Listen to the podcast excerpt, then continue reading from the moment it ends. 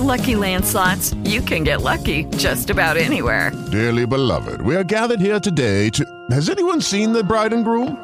Sorry, sorry, we're here. We were getting lucky in the limo and we lost track of time. No, Lucky Land Casino, with cash prizes that add up quicker than a guest registry. In that case, I pronounce you lucky. Play for free at LuckyLandSlots.com. Daily bonuses are waiting. No purchase necessary. Void where prohibited by law. 18 plus. Terms and conditions apply. See website for details. Through the deal here, uh, we have got a great guest to kick off our broadcast day here. The fantastic author of Barack Obama's True Legacy uh, an individual that I've had on this broadcast a couple times in the past. Daniel Greenfield is with us.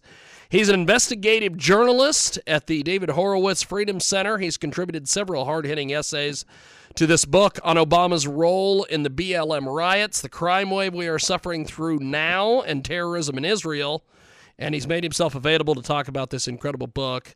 And um, Daniel, first of all, tell me and Dan Perkins a little bit about Barack Obama's True Legacy, which is an incredible book here. Tell me about this. Thank you. So this is a book that a number of uh, authors, really serious conservative people, people like Robert Spencer and Clare Lopez contributed to. And it's about charting the impact that Obama has had in our country and that he's still having in our country today because in many ways – the Biden administration is Obama's third term. Hopefully, it does not become the fourth term. It's doing the same kind of destructions, pursuing the same radical agendas, dividing us by race, weakening America abroad, encouraging terrorists, and making identity politics the center of absolutely everything. So, Dan, uh, Dan yes, Perkins, what, what, what, what do you have for our guest? Well, um, a fascinating subject. Um, um, I've got a couple of questions I'd like to ask him. Um, do you think that Obama is in fact been in control of the White House during the Biden administration, or is that a false narrative? Well, it depends on how we define control. You know, presidents are defined by their staff, it's defined by the people around them, the team that they build and the team can carry on even when the guy is not actually at the wheel on a regular basis. The Biden team is very much Obama's team, also a bit of Elizabeth Warren's team. They have Obama's priorities. They're carrying it forward. So it doesn't mean that Obama needs to be on the phone with them, holding conferences with them uh, every day. What it means is that the people, the team that Obama built around him to do the things to change America, that team is still active. That team is still working on this from inside and outside the administration. And Obama can check in with them every now and then, but he can also just be in his house in Hawaii or his mansion in D.C. He can golf, he can vacation. He doesn't really have to individually worry about these things because his people are carrying it forward. There's been a great deal of discussion recently in a book and a documentary on Mrs. Obama, Michelle, being the Democratic candidate for president in 2024. What do you think? Well, I think Michelle Obama never particularly liked her official position. She likes being a celebrity. Being president, even a fake president like Joe Biden, involves. sorry. No, go go go, go go ahead, my friend. Go ahead. Keep talking. Uh, no, uh, involves a whole lot of work. So I know people have this idea that she could run. I think if she did run, uh, it would be effective.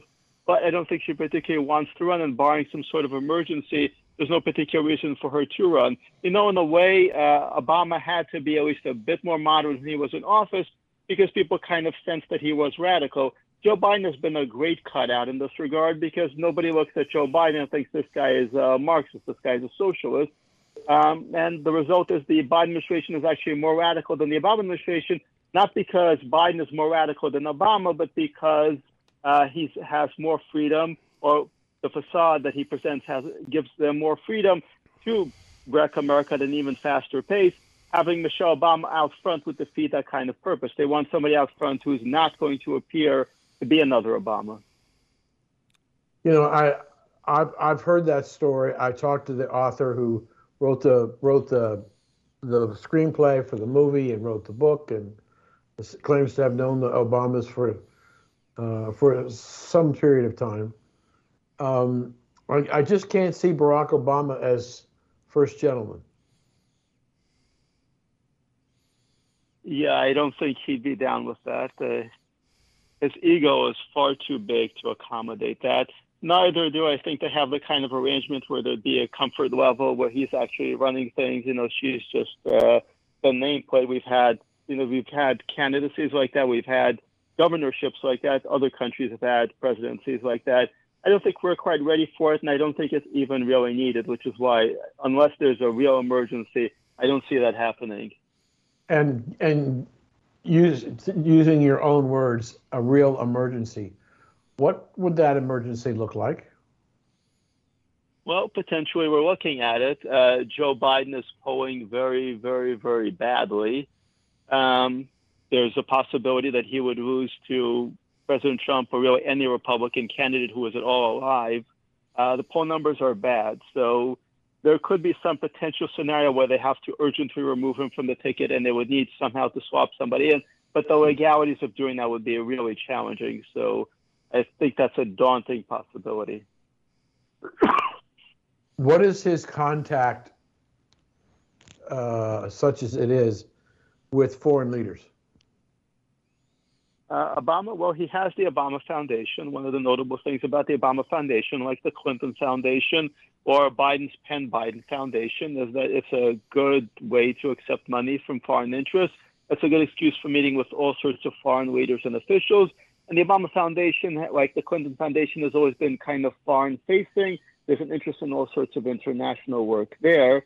Uh, so explicitly, Obama hasn't been doing an international world tour, but he has the perfect machinery for interacting with foreign governments and leaders. So, um, do you think the foreign leaders prefer dealing with Barack than they do with Joe? I don't think anybody prefers dealing with Joe Biden. Uh, good lord! but you know, they're dealing the day-to-day basis. They're dealing with the same people, and in, in the Obama administration, it would be routine for Obama's people to tell foreign diplomats just to ignore Joe Biden, and they would correct him. They would walk back what he says. Uh, they'd also do this with John Kerry, by the way. They'd have somebody specially assigned just to walk back the things that he says. And they treated him like he was an embarrassment, and he seemed oblivious to it. The bizarre thing is they're now treating him the same way when he's formerly the president of the United States. They walk back the things he says. They treat him like an embarrassment, and you know, sometimes they just kind of throw up their hands. He said, God save the Queen. We don't know why he said that. But these are actually our positions. Pay attention to the positions. Don't pay attention to Joe Biden. And a way that kind of simplifies things, it's like when John Fetterman was locked up in the psych ward, and then there comes running stories about how his office staffers are continuing to work just the same way. And Senator Dianne Feinstein staffers also continuing to work the same way. So we've come to a point in our nation, which is a very sad point, where officially the president, the senator can be completely dysfunctional. They may not know who they are, where they are. They may be locked up in a psych ward, but it's the staffers who are actually running things, and the staffers keep things consistent. So it doesn't matter if the guy in question is there, he's in a psych ward, he's in a cemetery. It will go on just the same way, and foreign leaders will deal with the same exact people they would deal with anyway. So I I, I, I can't let that go by. I, have got to I've got to ask to make sure I heard what you were saying. Um, there, there's a there's a there's a rule in in uh, law that um, grand juries could indict a ham sandwich. Are you saying we could we could have a president who can't function mentally or physically, but still be president of the United States because the staff is really running the show? I mean, effectively, that's probably what we have now. We've had it in the past, at least once, with Woodrow Wilson when he suffered a stroke and his wife effectively ran the country. The 25th Amendment is supposed to prevent things from that from happening, but you, to implement the 25th Amendment, you actually have to have cabinet members go ahead and pull that trigger. And the one smart thing that Biden has done, he made Kamala his vice president. So anybody who's thinking of pulling that trigger has to contemplate whether it would be better to have Biden in office, no matter how much how badly he's functioning, or to have Kamala in office. And yep. with Biden, at least, you know, he might have good days, he might have bad days. You can medicate him. You're not medicating Kamala. You're not going to have any good days. You're not going to have any good days. That is amazing. So I love that. You know, I, I I'm curious about what you just said because Um, one of the Republican conservative uh, objections with impeaching Joe Biden is that for the rest of uh, rest of the term, we would have Kamala Harris as president, Yep. and no, nobody wants that. Now we have a situation where this congressman has issued a bill of impeachment to impeach them both simultaneously the president and the vice president. And that would, and if, if that were either they resigned or they were indicted, that would make the Speaker of the House the new president of the United States. Yeah, that would be interesting territory. Of course, to make any of that possible, the Senate needs to be uh, Republican and to have a conservative Republican majority, and not just a putative Republican one. And currently, it's Kamala Harris would be casting the tie-breaking vote. So, at the moment, this was all really speculative, but it would be interesting territory. I think it would be fascinating territory, and and you know I remember all the the the drama that was around Richard Nixon over Watergate, and when that day when the Republican leadership in the House and the Senate went to the White House and said to the president, "For the good of the country, you have to resign." I think, with a little bit of luck, we may be very close to that same seminal moment for Joe Biden.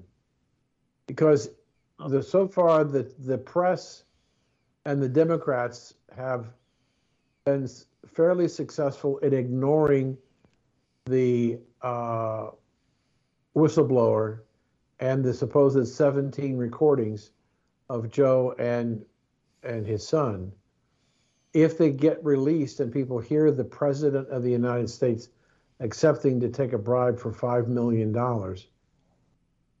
isn't he toast? Uh, that's very optimistic. We just uh, saw Hunter Biden get a complete pass on everything he did. And we have video, we have photos, we have documents, we have volumes of those. Um, and of course, the the uh, the media and the big tech companies and elements of the government announced that it was just Russian disinformation.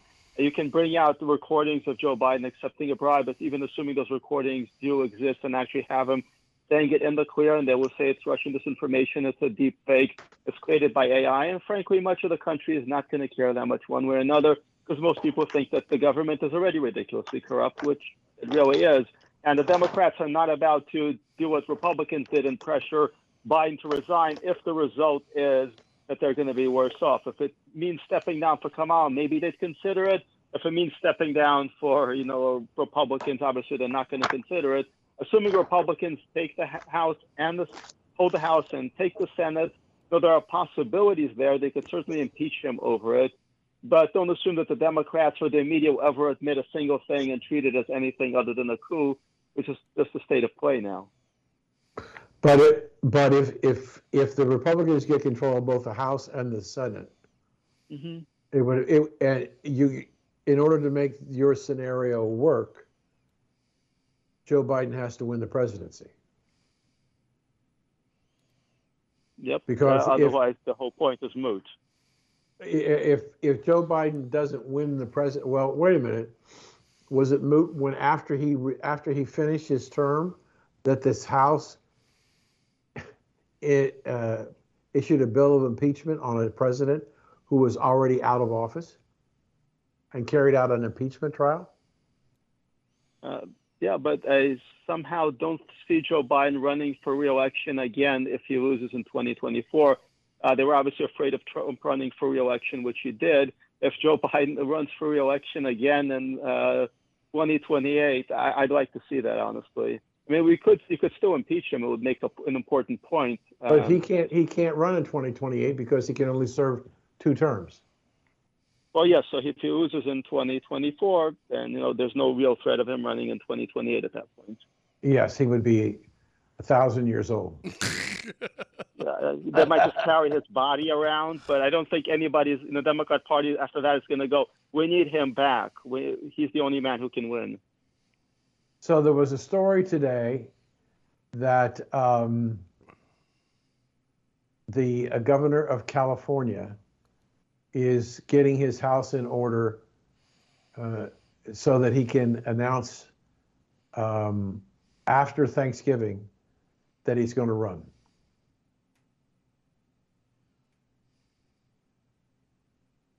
Is there anybody seriously going to ch- challenge Joe, or is is he persona non grata? Newsom actually made it to the head of the line. He has set up the organization. He's got the connections to the money. He was all set to pull the trigger, and then the Democrats did okay during the midterms. Uh, everybody bowed out, including Newsom. Uh, if Newsom has some sort of plan to dive in anyway after ruling it out, well, that would obviously be really bad news for Joe Biden. It would be bad news for Republicans because Joe Biden is probably the best asset Republicans have in the election. That said, Newsom in the past has signaled uh, pretty explicitly he started fundraising for Joe Biden. He signaled pretty strongly that he was endorsing Joe Biden. So unless you've got this kind of recording of him accepting bribes or just something horrendous coming out, and then Newsom and others will be able to rationalize it and say, well, we endorsed him at the time, but now it's clear he's unfit and we need to run. So if in order, I'm not trying to put words in your mouth, but in order for what you're suggesting to work, um, the the potential candidates for like Gavin Newsom have to turn on the president. And you're saying that if the story is true and the tapes are played and the American people hear uh, Joe Biden accepting a $5 million bribe or more, uh, Gavin Newsom would probably jump and um, the Republican, the Democratic leadership would capitulate to him and not have, not try and run Joe Biden.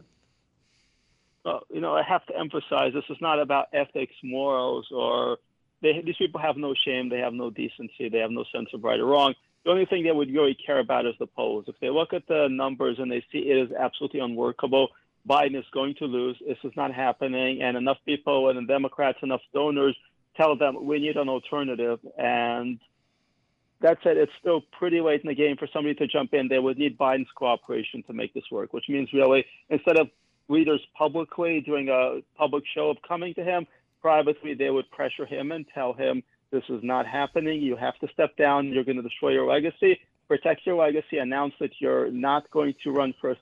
That you're ending your campaign. You're handing over your campaign operation to Newsom or to whoever, and effectively the fix would be in at that point. So you're you're basically ar- articulating um, Lyndon Johnson's decision not to to run for reelection, and you're also articulating uh, the decision. And it's interesting. It wasn't the Democrats that forced Nixon to resign. It was the Republicans that forced him to resign. And so you're saying that it's possible that the Democrats reading the tea leaves that he's got no chance to win and there could be devastation in the House and the Senate that he'll they'll force him to step down. That would And be the only they- scenario when that happens. Right. And and will they take Kamala as the nominee? No, absolutely not. Her poll numbers are terrible. They, there's no point in trading Biden uh, for Kamala if your goal is to actually bring out somebody who can win. And Newsom has the financial connections. He's put himself, he's made himself the front runner. There wouldn't be that much competition, and certainly Kamala is not competition. Uh, this is why so many so many members of her staff have left. These people realize that she's a dead end. She's not going anywhere, and there's no point in attaching themselves to her. So, um, under that scenario, Biden would go to the end of his first term and not stand for reelection. That way, they could get rid of him and Kamala. if in that kind of scenario, yes. I don't think that scenario is actually happening. I think the Democrats have basically decided this is the dead horse we're on. We're stuck with him. We're going to use our techniques, ballot harvesting, um, uh, primary rigging, whatever else it is. We're going to force this through, and we're going to demonstrate that we can win elections even with the worst candidate in the world. Wow. Not a not a great scenario for our country. No. Wow. We have got a great guest with us today. He joins us live here in our broadcast. Daniel Greenfield is with us. So, Daniel, talk to us about how uh, Barack Obama and the uh, BLM riots and, and everything, because uh, you talk about this in your book. Give, give, give us more details on this. Well, to some people, the Black Lives Matter riots just emerged in 2020. They did not. They were part of a political operation. They really got underway in 2010, then 2012. By 2014, it really developed full blast. Now, if you're noting all those numbers are even numbers, there's a good reason for that. Uh, these uh, racial protests were tied up with election years, um, whether general election or midterm election. Uh, the big one of the big things that was going on was that the Obama White House was looking for ways to turn out black voters during midterm elections. Black voters generally do not turn out during midterm elections, and Obama was not on the ticket in the midterm election. So Black Lives Matter really originated as an effort to turn out black voters during midterm elections. Uh, this was what 2014 was very much about, and this is uh, what they came up with, which was uh, amping up uh, racial issues uh, building an entire protest organization, giving a national platform. And what that, one of the things they actually did, which is what the Biden administration is still doing, uh, they sent in teams of community organizers that are within the Justice Department. They're known as Community Relations Service. Uh, they came in, uh, they community organized the locals, and this is something that is still going on now. You know, it's very similar with the Biden administration's Justice Department releasing a report attacking the police department. Um, in Minneapolis. This is the kind of thing that Obama did, the Justice Department did on a very regular basis. So you intimidate the locals, you bring in some of your community organizers, you give the protesters a national platform, and boom, these are the basic ingredients of the Black Lives Matter movement and the riots that devastated the country. And it all began at a time when really most people thought that race riots were something from a long time ago. They might look back at the LA riots in the 90s, but overall that sort of thing seemed to have gone away and then they came back in a very big way, and it was no accident at all. But recently, the Black Lives Matter organization announced that they were eight and a half million dollars in arrears, and that audits may cause them to go into bankruptcy, partly because the leadership had embezzled the money for their own personal or family use, not for the wishes that were were founded. Does does the black community care? Well, the black community doesn't get that much of a say. It's not like anybody takes a vote and votes for Black Lives Matter or its leaders. These were um, organizations that were set up politically for political reasons in a very dishonest manner. And for the most part, their money was being managed and fundraised by external left wing organizations the corruption really began when Black Lives Matter finally readers finally got their hands on all the money, tens of millions of dollars that were left over, and at that point they began spending it on themselves, which was you know entirely predictable. But it's not like black people get involved in this. You know, even the mem- family members of some of the people who were key figures in this, you know, like George Floyd, uh, Tamir Rice, they've come forward and said they have seen no benefit from this money. Their communities have seen no benefit from this money. But it doesn't matter because this was about rich white people and corporations uh, rewarding the left and promoting their political agendas rather than anything about the black community. There are some people who have recently looked at Black Lives Matter movement and have opined that the leadership the true leadership of the organization, the power people, are basically white, female, wealthy, not black. Well, that's a fairly typical profile for major left-wing organizations. That's the professional class that manages these organizations. Uh, the people out front are not necessarily the ones that are running things, but this is the case with our government also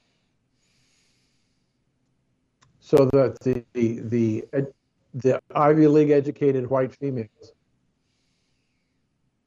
Because it's interesting, I went back I went back on Google and looked a lot of the film that was shot of the riots in uh, in Portland and Seattle and New York and L.A. And the people that were the vast majority of people that I would see on the television screen were white. They black,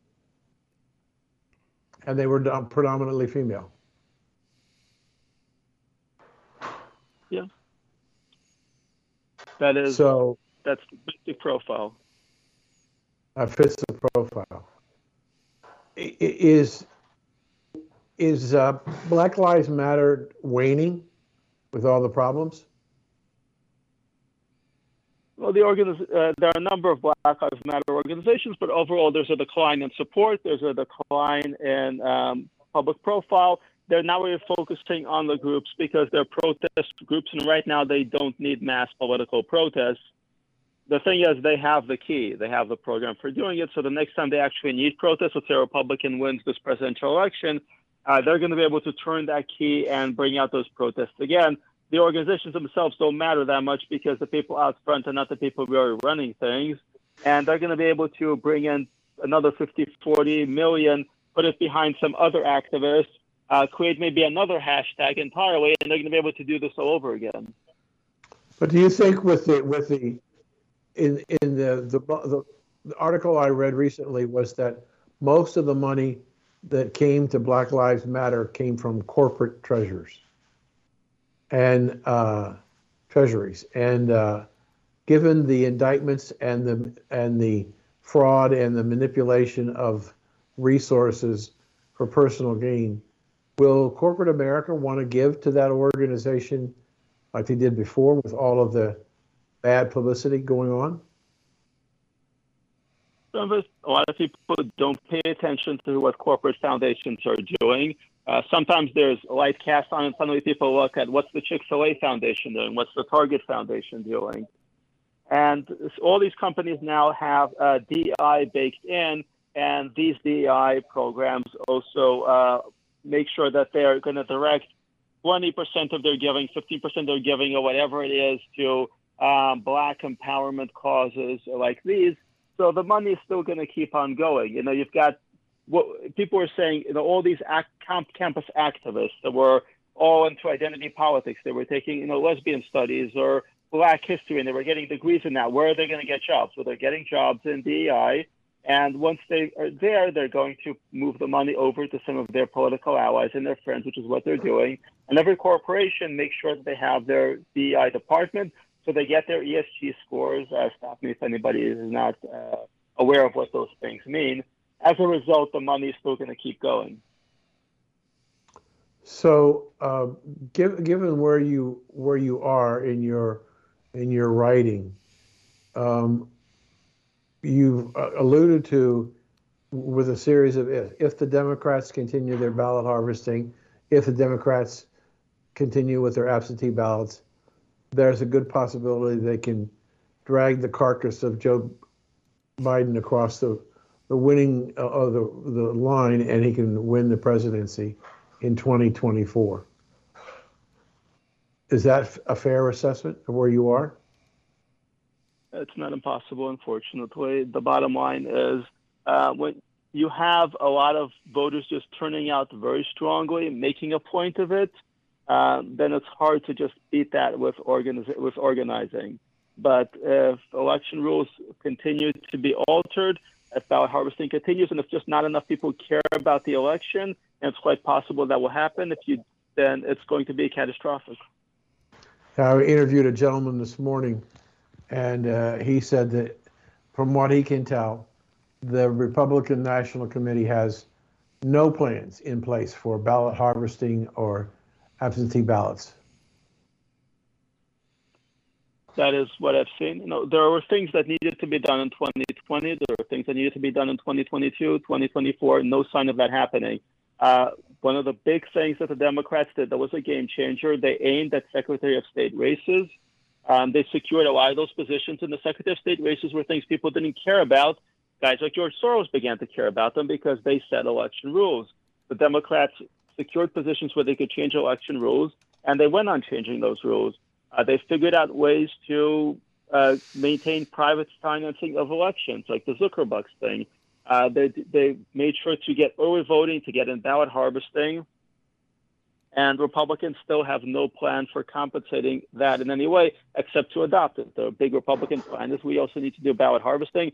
Uh, we also need to do early voting, which is okay. I can know the argument for that, but the bottom line is this is not some sort of brilliant idea. This is surrender with no real plan for moving it forward except to do a weak imitation of what the Democrats are doing, which means that the Democrats are setting the agenda. The Democrats have a strategy, and the Republicans are tagging along after them five, ten years too late and saying, oh, maybe we should do this too.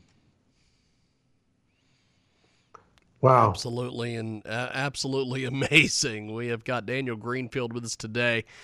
As we wrap up here with you, Daniel, um, how do we get your book?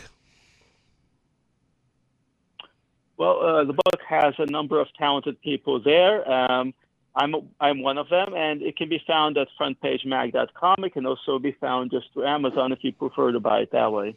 Hello, it is Ryan, and I was on a flight the other day playing one of my favorite social spin slot games on ChumbaCasino.com. I looked over the person sitting next to me, and you know what they were doing? They were also playing Chumba Casino. Coincidence? I think not. Everybody's loving having fun with it. Chumba Casino is home to hundreds of casino-style games that you can play for free anytime, anywhere, even at 30,000 feet. So sign up now at ChumbaCasino.com to claim your free welcome bonus. That's ChumbaCasino.com and live the Chumba life. No purchase necessary. VGW. Void were prohibited by law. See terms and conditions. 18 plus.